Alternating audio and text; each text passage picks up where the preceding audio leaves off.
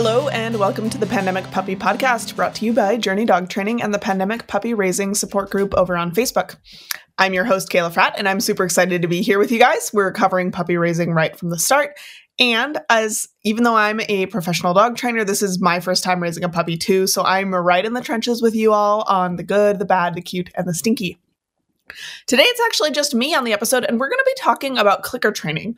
Um, I got a request from um, a commenter asking if we could go over clicker training. And um, because I'm frankly running a little bit behind on uh, getting some episodes out for this podcast, we're going to go ahead and tackle this one with just me on it. So, before we get started, just a quick reminder that this podcast is supported by our members over on Patreon. So, for as little as $3 a month, you get to support this podcast. Um, and, you know, your support pays for things like the fees to get this podcast edited and published. Um, and then you get perks like submitting questions for us to tackle at the end of each episode. You can sign up over at patreon.com slash pandemic puppy. All right, so clicker training. Um, Clicker training is one of those things that's kind of all the rage. It's really popular right now in dog training. Um, so, in this episode, we're going to go over what clicker training is, how to do it, theories on why it works, when it does and doesn't work best, some other marker training options, fancy marker systems, and, and a little bit more. But mostly, we're just going to focus on the bare basics of getting started with clicker training. So, a clicker is just um it's basically like a child's toy so i'm going to click mine for you guys and just so you can hear what it is. Okay?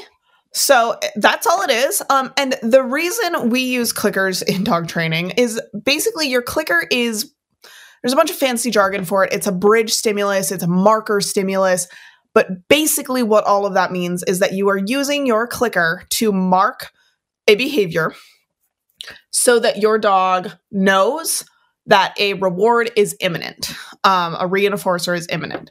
So the idea is if you wanted your dog to run away from you and touch their nose to um, a post it note on the wall and then come back to you, you could click at the moment that their nose touched the wall, but reward them when they come back to you. And that will help kind of clarify the exact process. Because if you didn't use any sort of marker, if you didn't use a clicker or a verbal marker, or in the case of a deaf dog, a, a, a visual visual marker like a hand signal. Um, and your dog was moving away from you to go touch the wall and as they touched the wall, you started trying to run over to them to shove food in their mouth.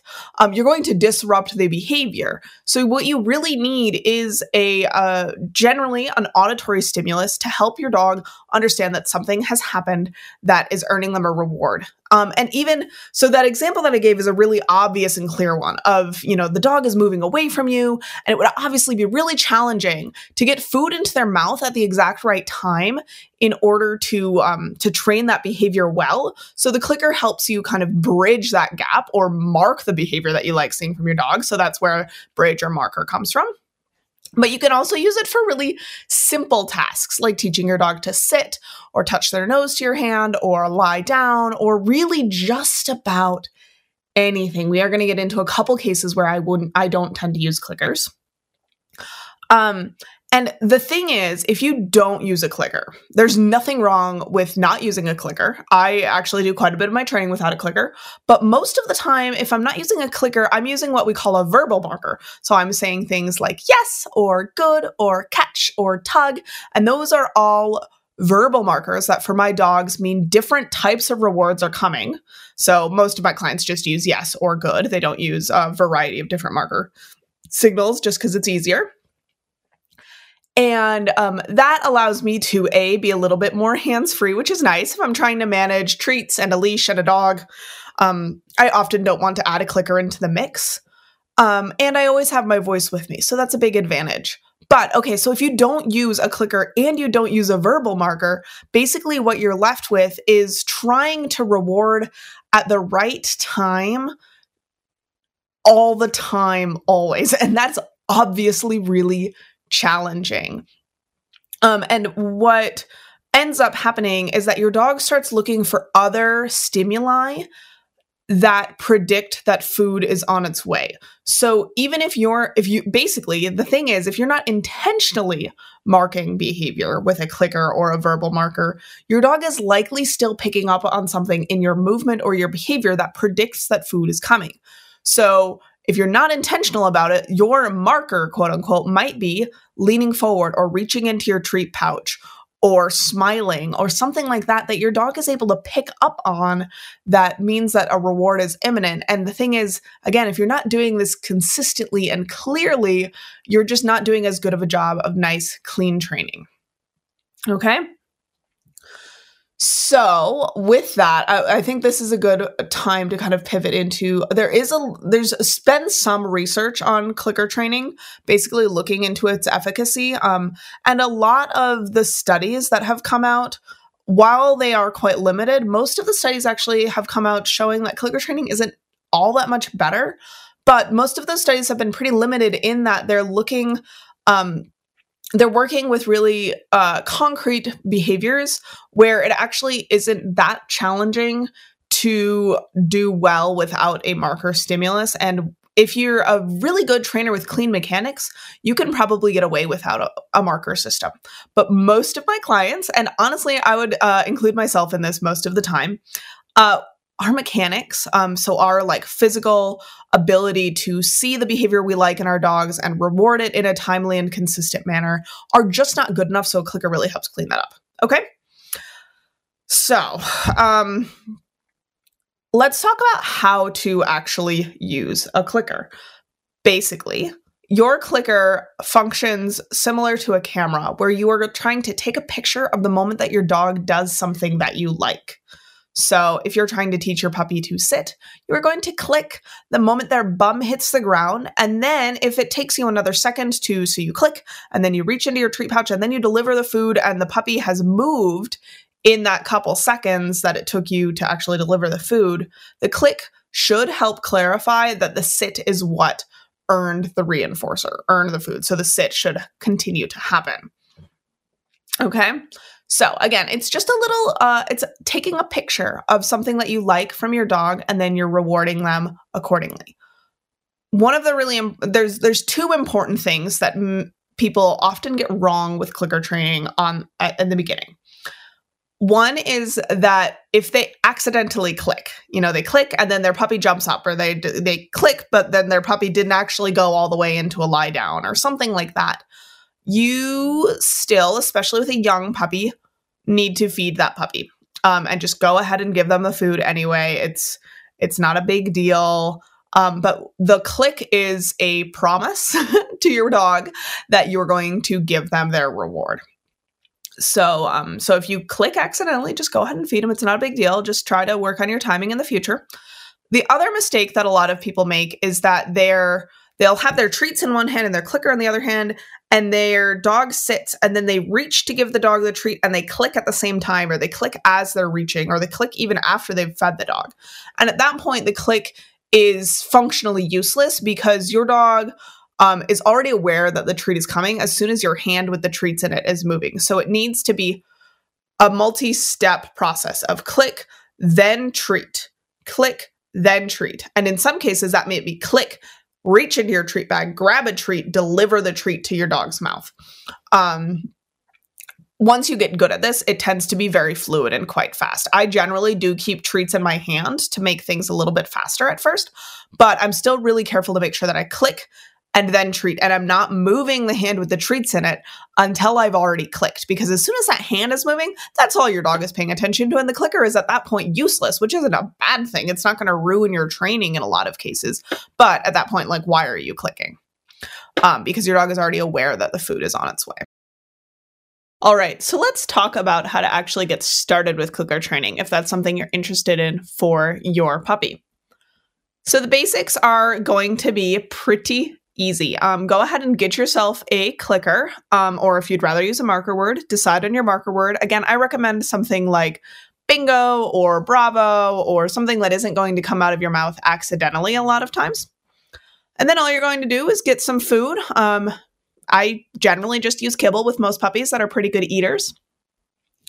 And you're just going to um, click your clicker or say your marker word and then deliver food do that a couple times until you start to see your puppy cueing into the fact that your marker predicts food coming in the next couple seconds.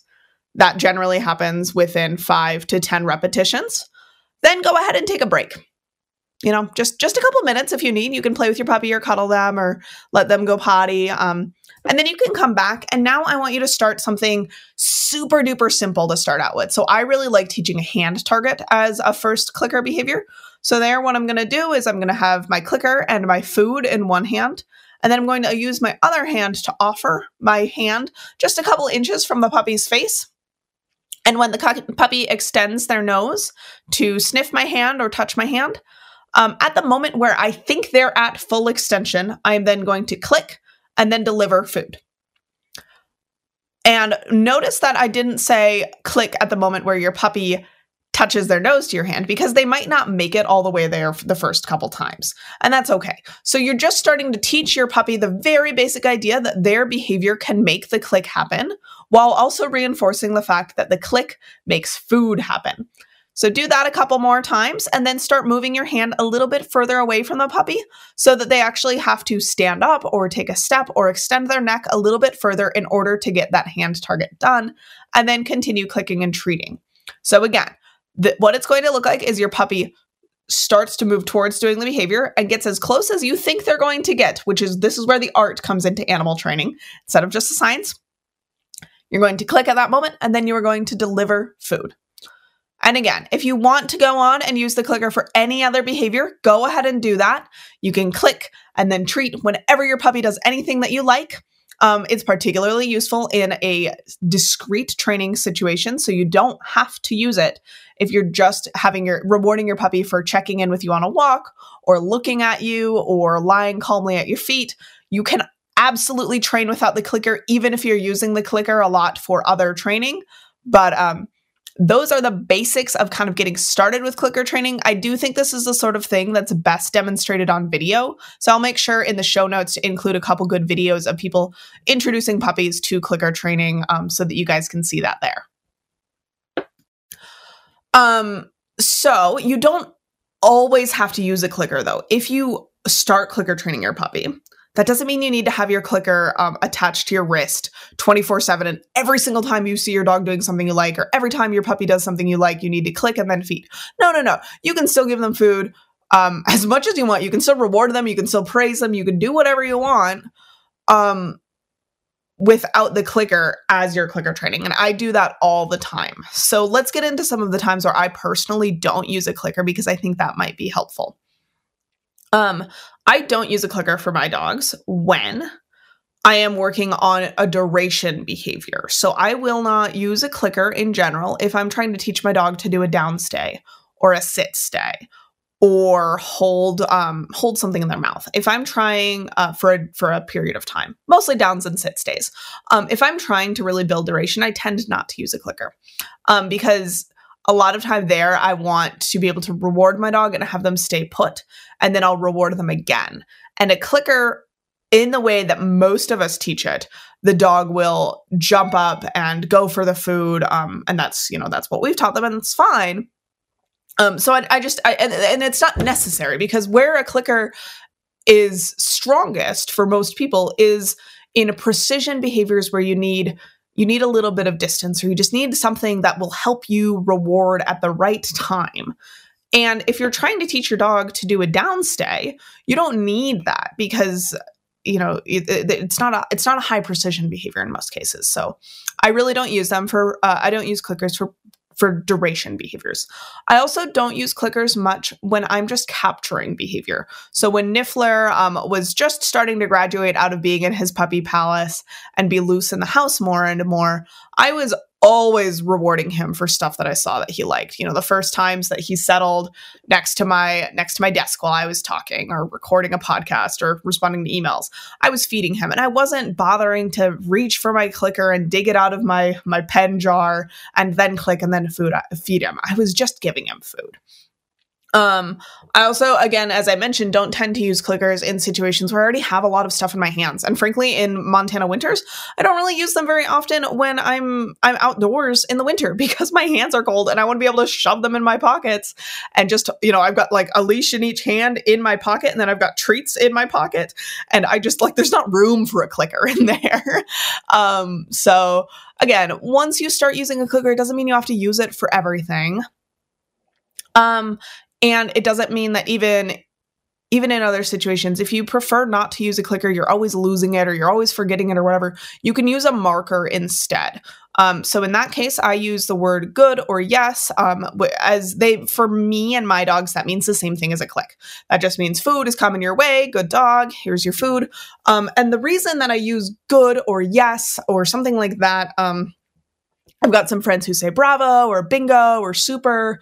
Um, you the reason you want to do that instead of like good dog or good boy or nice job or something like that is those will kind of come out of your mouth accidentally all the time and it's not always going to be followed up with food. So I do like for clients to pick something like bingo or bravo or super that's not going to come out of their mouth all the time and then they can just use that when they're rewarding and training their dog intentionally because we don't want to blur the lines between your marker, your good, your yes, your super, your bingo with um with just praise because praise and a marker are not the same thing. Your marker just means means that food is on its way and it marks the moment where your dog did something that you like. It is not just it's not the reward itself. I hope that makes some sense. Um and that kind of leads us into other marker training options and fancy marker systems. So when I say a marker system or other marker training options, what I mean is that a lot of trainers are starting to use a variety of markers to mean a variety of different reward types or placements are imminent.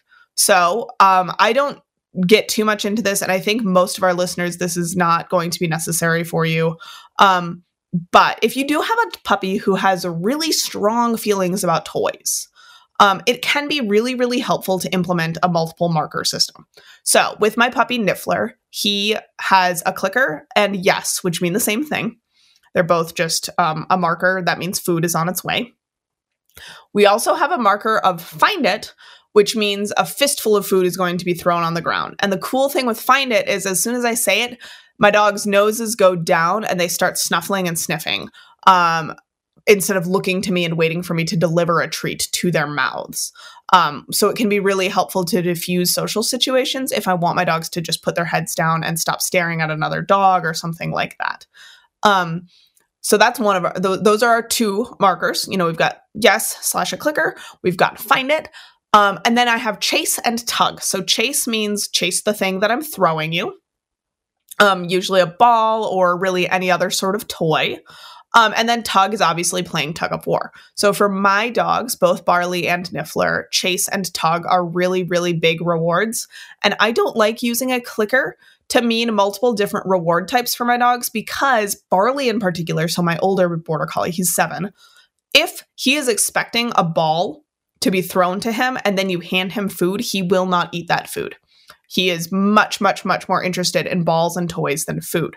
Um, and a lot of dogs are the other way around. so if you if they were expecting a piece of chicken and then you gave them a tug toy, most dogs would, many dogs, maybe not most, but many dogs would not be interested. So that's kind of the the value at um, a more introductory level of a multiple marker system is it helps avoid confusion from your dog. And again, if you're switching between different reinforcers, I mean, it can also be a safety thing. So I really like that Barley knows the difference between chase and tug for when I'm rewarding him with toys, because if I'm expecting to chase it and he, for, for him to chase a toy and he's expecting to tug it, it is very easy for him to bite me in the hand. And I would really rather not have that happen.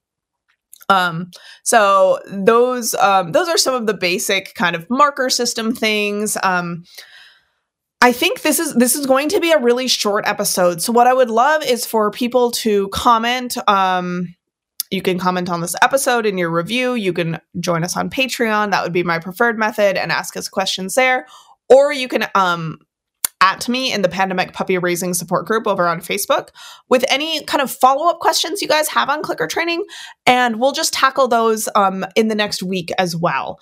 Um, so, coming up, we're also going to have episodes on adventure puppy prep with Amber Kwan, on potty training with Suzanne Shelton, and a whole lot more. So, we've got a lot of other exciting stuff lined up, but we'll keep this clicker training episode nice and short. And then I would love to just get as many questions as we can about clicker training going um, for for me to answer going forward. Um, and as we're wrapping up here, I do have one last announcement. So I am still going to continue running the Pandemic Puppy Podcast and Journey Dog Training, which is my dog training business. But I am also really excited to announce that I filed paperwork um, this last month to start a nonprofit, which is called Canine Conservationists. So, um, as many of our listeners know, I am a conservation detection dog trainer, which means that I train Barley and Niffler to do things like sniff out dead bats on wind farms for ecological monitoring studies, or we do zebra mussel mitigation work, or we've done black footed ferret um, population studies, all sorts of really, really cool stuff. So you can check all of that out and learn more about the work we do, do over at canineconservationists.org. And we're actually in the midst of a really big and really important fundraiser right now because I bought us a field vehicle for our upcoming field season. And unfortunately, the repairs that the vehicle needs are much more extensive and expensive than we originally thought. So, anything that you guys can do to chip in and help with that, that fundraiser is going to be greatly appreciated. Um, as I said, we've just filed our nonprofit paperwork. So, right now, the fundraiser is just over on GoFundMe because we are not an official 501c3 yet. Hopefully, we will be soon.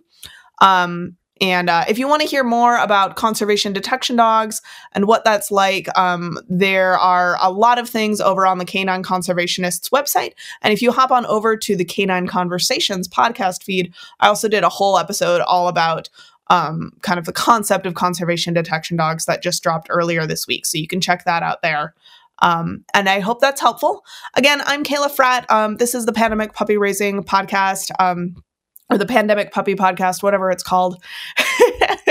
It's getting very late.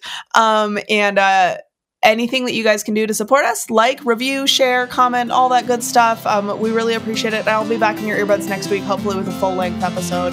Um, thanks for listening. Bye